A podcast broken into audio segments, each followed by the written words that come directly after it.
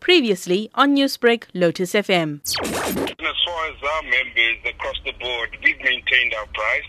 It uh, would appear that uh, the consumer's acceptance to pay a higher price for cigarettes during the ban on the sale of cigarettes has obviously given certain manufacturers the idea that charging more for cigarettes now, given that um, knowing that consumers will fork out more than they, they have in the past, is that they feel that now they, they can charge these exorbitant prices. I don't think there's much that anyone can do. I mean, ultimately, in a free market system, producers of these cigarettes would can charge whatever they want to. But I mean, it, there, there is, of course, alternatives. And I mean, there are cigarettes which retail for far cheaper and don't rip off the consumer.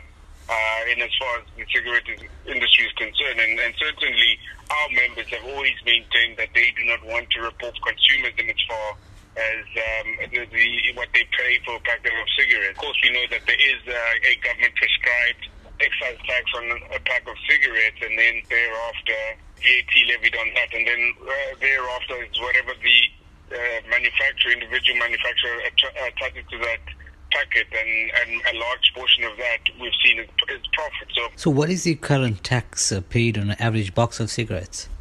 currently excise is, at, is some 17 rand 40 cents, and VAT is at uh, some 2 rand 65 cents. So that, of course, means that the taxes are about some 20 and 5 cents. Thereafter, anything thereafter is uh, the margins that the manufacturers uh, put on, factoring in, of course, the production cost.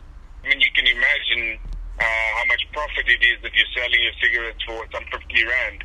That, that's sort of the, the amount that you have to look at. Of course, we have always been advocates of ensuring that uh, smokers are not ripped off for what they pay for these consumable goods.